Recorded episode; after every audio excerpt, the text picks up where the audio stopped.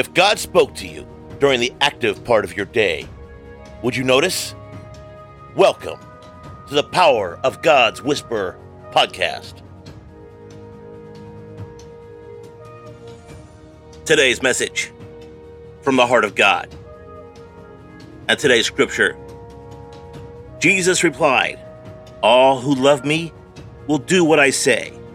My Father will love them, and we will come and make our home with each of them.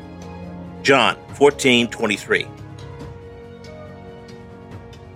How would you feel if you had a friend who listened to your advice but never really acted on it? How would you feel if your most heartfelt words were neglected or casually dismissed? Would you take it personally? Most people would, and understandably so. Your thoughts and feelings are expressed in words, and when your words are ignored, it hurts. They represent who you are.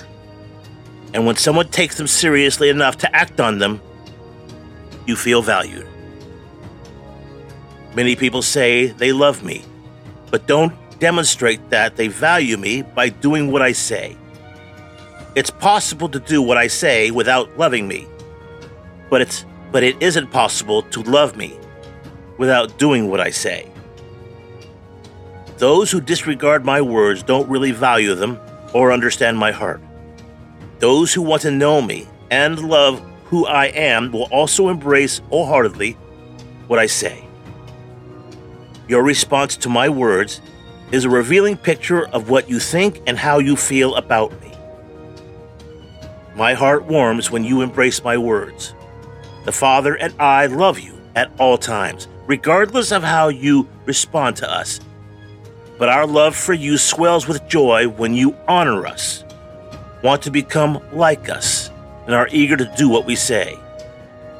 I have drawn you into a relationship not only so you can know my love, but also so I can know yours. The substance of my instructions is important. I want you to do what I said but it is much less important than the love your response reveals. I'm much more interested in your heart than your obedience. But show me your heart by what you do. Let's pray. Jesus, forgive me for assuming that I can love you in attitude without loving you in action.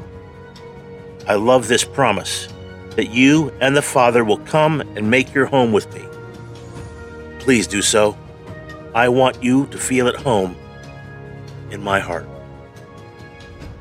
Take care. God bless. And make it a great day.